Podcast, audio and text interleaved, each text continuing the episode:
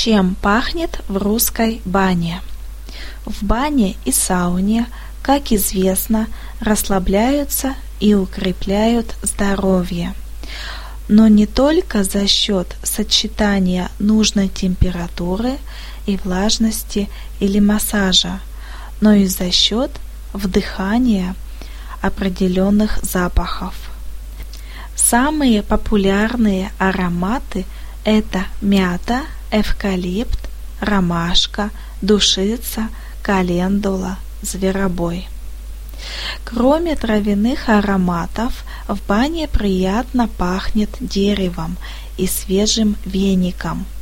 Существуют специальные ароматизаторы для бань, которые представляют собой концентраты травяных запахов которые добавляют воду и подают на камни.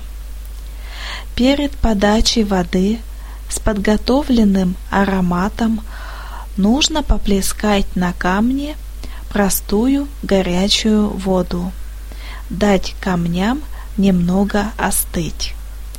После этого подавать на камни воду с ароматом, а потом снова поплескать на камне чистой водой. Чтобы в парной восхитительно запахло свежеиспеченным хлебом, добавьте в горячую воду, подаваемую на камне, немного кислого кваса или пива. Если хотите слышать в бане неповторимый аромат хвойного леса, поместите в парной – свежесрезанные еловые ветки. Для того, чтобы взбодриться после тяжелого дня, плесните на камни водой с растворенной в ней ложкой ароматного кофе.